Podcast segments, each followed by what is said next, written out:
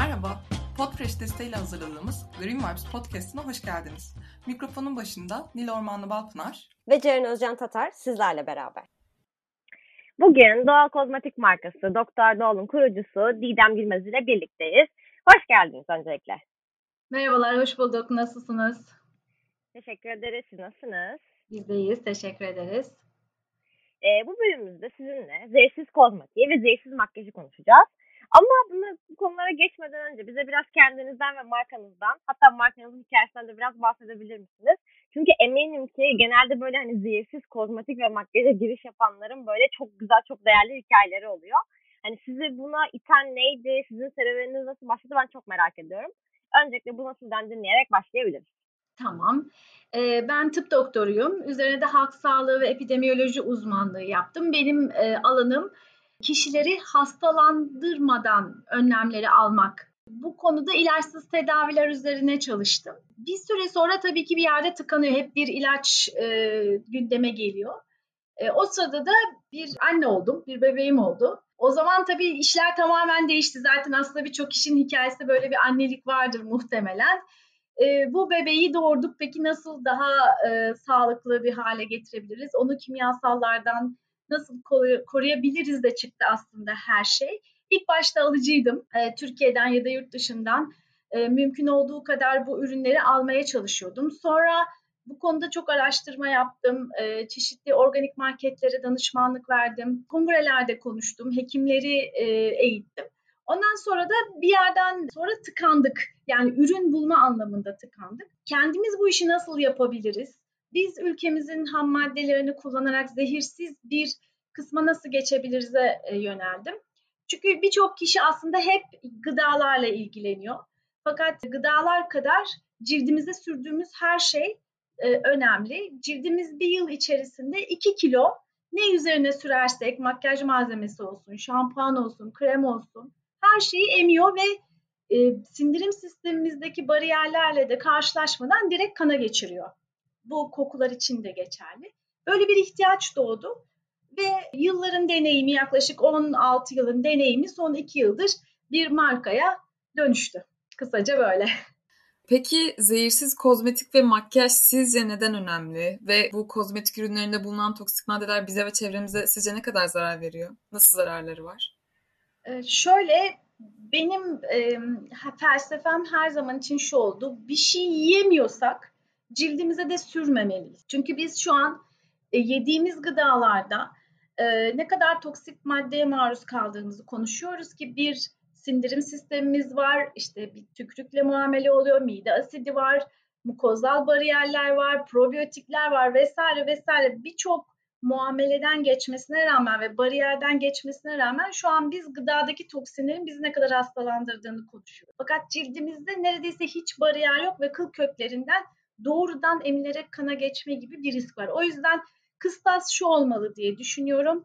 Ee, yiyemeyeceğimiz hiçbir şey cildimize sürmeyelim. Buradan baktığımda aslında daha da önem kazanıyor her şey. Çünkü mesela bir banyoda e, bir duş alırken o sıcak suyla işte şampuandaki köpürtücü maddelerin çok daha net bir şekilde kan akımına karıştığını biliyoruz. Koltuk altı derisinin çok ince olduğunu, koltuk altına sürülen her şeyin meme dokusuna doğrudan geçtiğini biliyoruz. O yüzden bir kere insan sağlığı için hem bu nesil için hem de kozmetiklerdeki kimyasallar yağ dokusunda ve hormonal organlarda da değişikliğe neden olduğu için gelecek nesiller için büyük bir tehlike arz ediyor. Bir kere insan sağlığı açısından böyle bir önemi var. Çevreye baktığınızda işte duş alıyorsunuz, makyaj yaptınız, krem sürdünüz, eve geldiniz, cildinizi yıkıyorsunuz, sabun kullanıyorsunuz, parfümü sıkıyorsunuz. Bunların hepsinin artı çevreye de toksik zararları oluyor ve e, burada suya karışan ve havaya karışan her şeyin aynı zamanda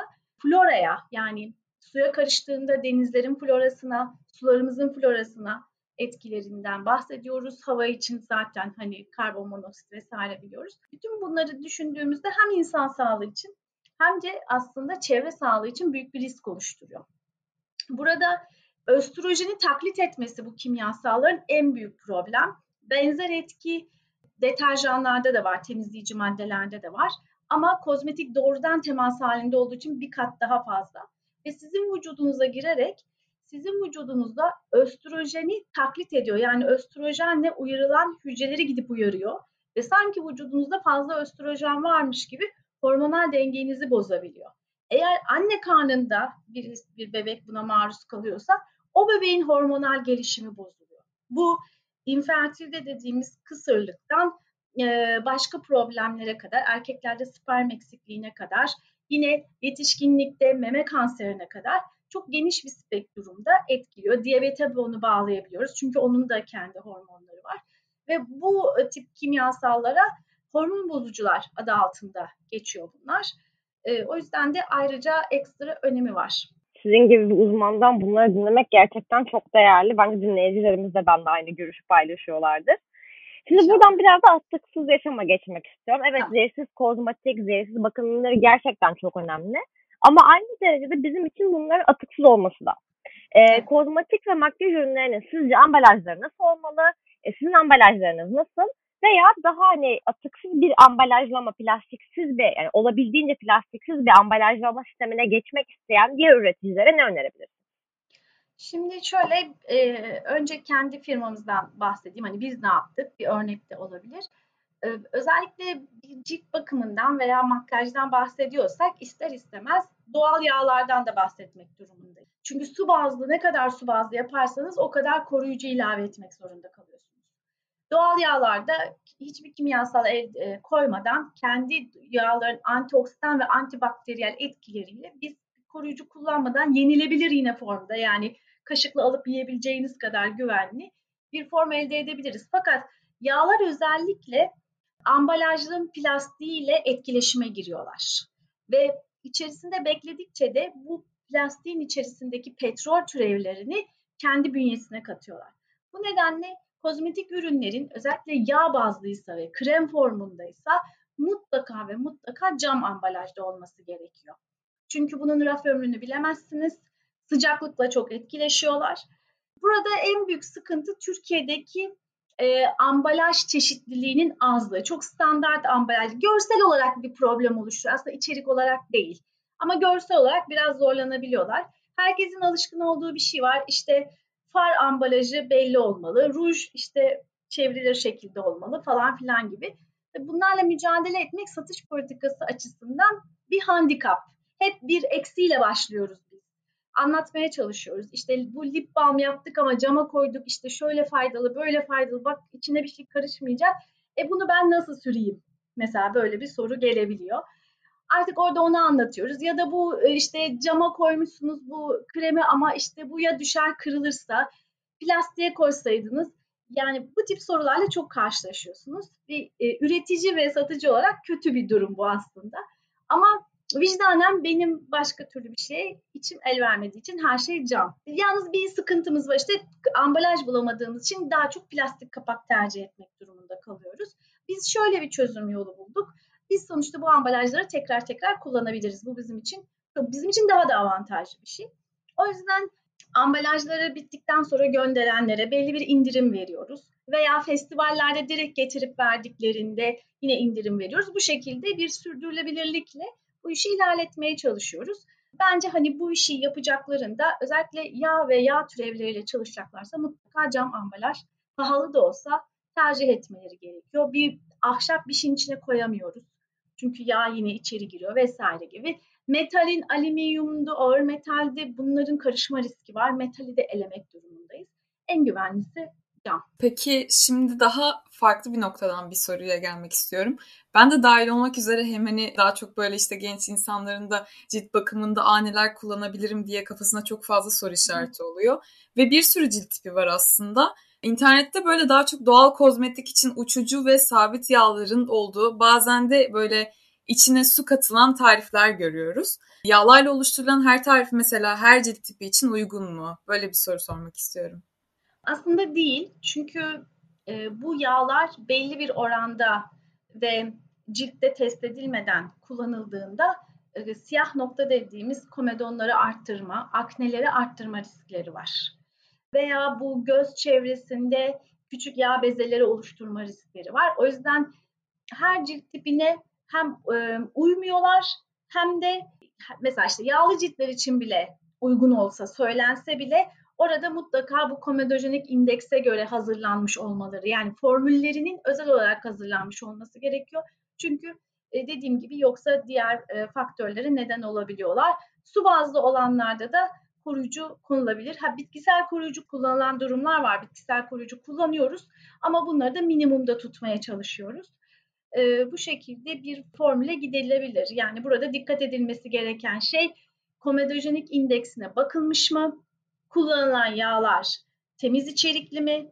İçerisinde kimyasal vesaire karışmış mı? Burada da bence alıcılar için şu e, önemli. Her firmadan analizleri isteyebilirsiniz. Böyle bir özgürlüğünüz var. Ben sizin ürününüzü almak istiyorum ama analizleri görmek istiyorum. Bunu yaptığınızda size bunu göndermek zorundalar. Bu şekilde kendi kendinize bir otokontrolde geliştirebilirsiniz. Ben biraz uçucu yağlardan bahsetmek istiyorum. Hı. Özellikle böyle pandeminin başında ben çok merak saldım uçucu yağlara. Çünkü çok büyük şifası var ama uçucu yağların şifası olduğu kadar cildimize, bedenimize iyi geldiği kadar aslında çok yoğun içerikler olduğu için fazla kullanımda, kontrollü kullanılmadığında zararları da var. Ama yine internette uçucu yağların da olduğu bence birçok tarif görebiliyoruz. Hani evde yapmak isteyenler için bir böyle bir uyarı niteliğinde bir şey söylemek ister misiniz uçucu yağlarla ilgili? Ya da uçucu yağlar alırken nelere dikkat etmemiz gerekiyor? Çünkü genelde içine başka ya da zeytinyağı karıştırılmış ya da başka tür yağlar karıştırılmış uçucu yağlar da olabiliyor. Hem uçucu yağların olabilecek zararlarından bunları sabit yağlarla karıştırmamız gerektiğinden hem de al, alırken nelere dikkat etmemiz gerektiğinden biraz bahsederseniz harika olur bence. Evet. Burada e, tabii ki menşei önemli. Yani e, gerçekten doğal bir yağ mı alıyoruz yoksa esans karıştırılmış bir şey mi alıyoruz? Bunun ayrımını yapmak lazım. E, bunu da yine üreticiye sorabilirsiniz. Yani gerçekten bir aromaterapik çiçekten veya işte reçineden elde edilen bir yağ mıdır, esans mıdır belgeleri hepsinde olmak zorunda. Aksi takdirde Sağlık Bakanlığı'ndan izin alamazlar zaten. Bunları yaparken diğer, diğer dikkat edilmesi gereken konu uçucu yağların leke bırakma özelliği var güneşle beraber. O yüzden bu leke bırakmayan yağları tercih etmek lazım ve belli oranda işte yüz için farklı oranları var, vücut için farklı olanları var. O oranlarda kullanılması lazım.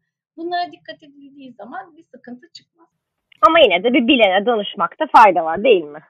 E tabii ki en güvenlisi e, o şekilde olması. Çünkü çok fazla bu işi yapan e, ve aslında bu işle ilgili hiçbir geçmişi olmayan çok insan var. Ama e, ne yazık ki çok kısa kurslar alarak herkes ben aromaterapi uzmanı oldum diye satışlara başlıyor. Peki dinleyicilerimize önerebileceğiniz her cilde uygun evde yapabileceğiniz tarifler var mı? Evet.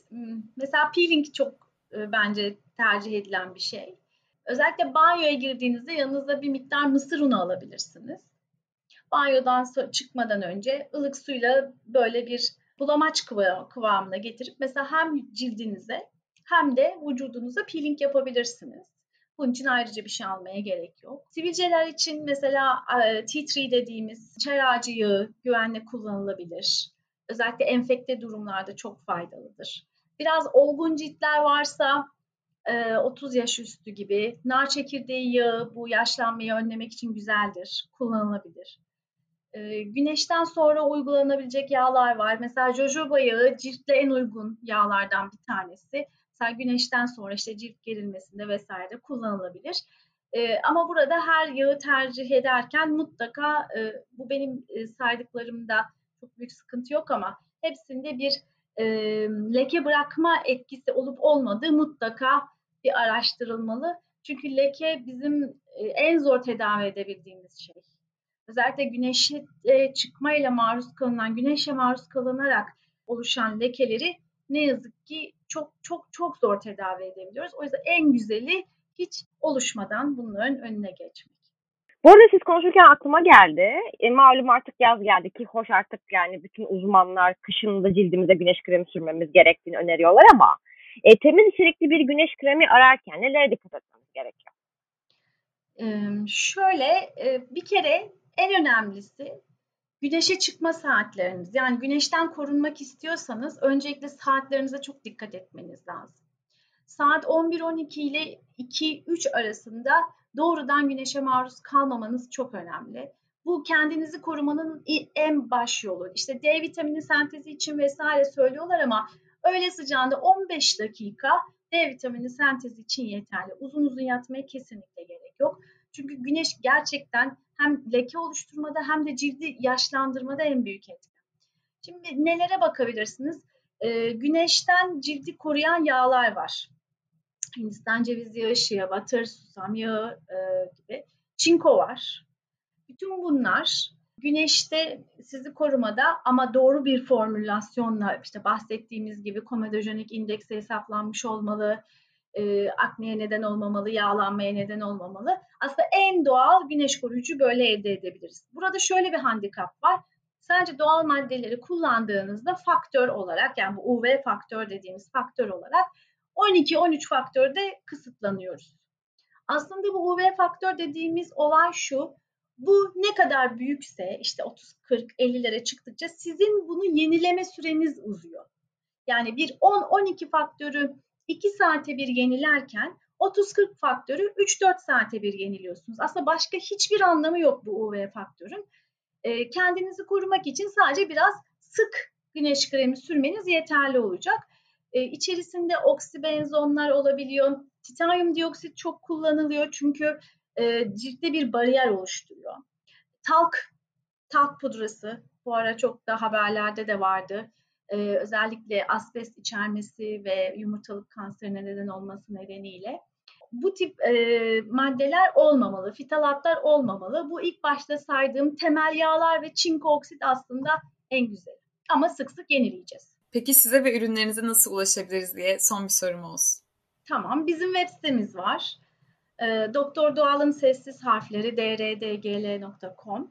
Instagram sayfamız var dr.dgl. Buralardan bize ulaşabiliyorlar. Yine Trendyol gibi bir takım ortak pazar yerlerinde de varız. Sadece bir Google'a yazmak yetiyor. Biz zaten açıklama kutucuğunda ekliyor oluruz e, web sayfamızı. Bu arada şunu da belirtmek istiyorum. Doktor Doğan sadece hani cilt bakım ürünleri değil makyaj malzemeleri de var. Çünkü aslında bu alanda bizim bence en zorlandığımız alan makyaj malzemeleri. Evet. Hani vegan ve cruelty free'ler evet bulunabiliyor rahatlıkla ama ambalaj sıkıntısı oluyor. Ya da böyle hani yeniden doldurulabilir ambalajlı makyaj malzemeleri var ama o da genellikle fiyatları bir tık yüksek olduğu için Aynen. hani herkese çok rahatlıkla sunulamayacak oluyor. E, o yüzden ben sizin makyaj ürünlerinizin olduğunun da altını tekrar çizmek istiyorum. E, Cem Hanım çok teşekkür ederiz. Böyle her ben yayında ben böyle şey istedim. Not mu alayım, dinleyeyim mi, soru sorayım diye böyle genel ne yapacağım bilemiyorum. E, çok teşekkürler verdiğiniz bütün bilgiler için. Ben teşekkür ediyorum. Çok güzel bir yayın oldu. İnşallah izleyenler de bundan keyif almıştır, dinleyenler de. O halde doğa dostunuz Green White'ınız bol olsun. İyi günler dilerim.